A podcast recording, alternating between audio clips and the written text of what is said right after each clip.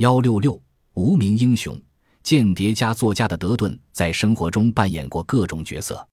他离开学校后，先当了一名铁路职工，后来加入皇家空军为国家效劳，不久又成了一名摄影师。随后，他进了伦敦圣马丁艺术学校，并升入皇家艺术学院。毕业后去了纽约，成为一名插图画家。回到伦敦后，在一家广告公司任艺术指导。德顿对广告行业中的激烈竞争极其反感，于是他在1960年去了杜多格恩，并写出了第一部惊险小说《伊普克雷斯档案》。这部一出版就引起轰动的小说，主要描写一位无名英雄怎样参与营救一位生物化学专家。这位专家途经黎巴嫩前往苏联时被绑架了。这部小说在拍成电影时，才给这位无名英雄取了一个名字——哈里·帕尔默。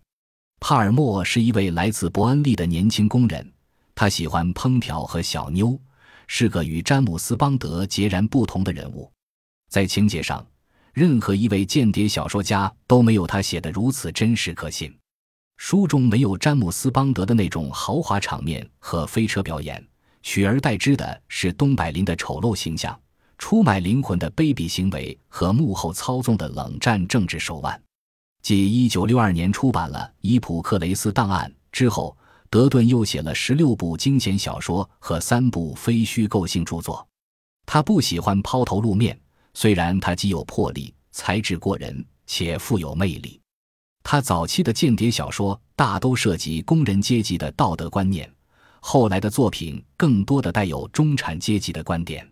他创作的三部曲《柏林游戏》《墨西哥同伙》和《伦敦对手》中，塑造了一个主人公伯纳德·桑普森。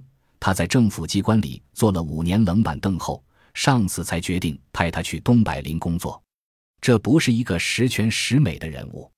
三部曲中发生的许多事情也证实了桑普森的看法：任何事物和任何人都不可能是完美无瑕或一无是处的，人人都有野心，但到最后人人都被出卖。德顿认为，人们只重视婚姻上的背叛，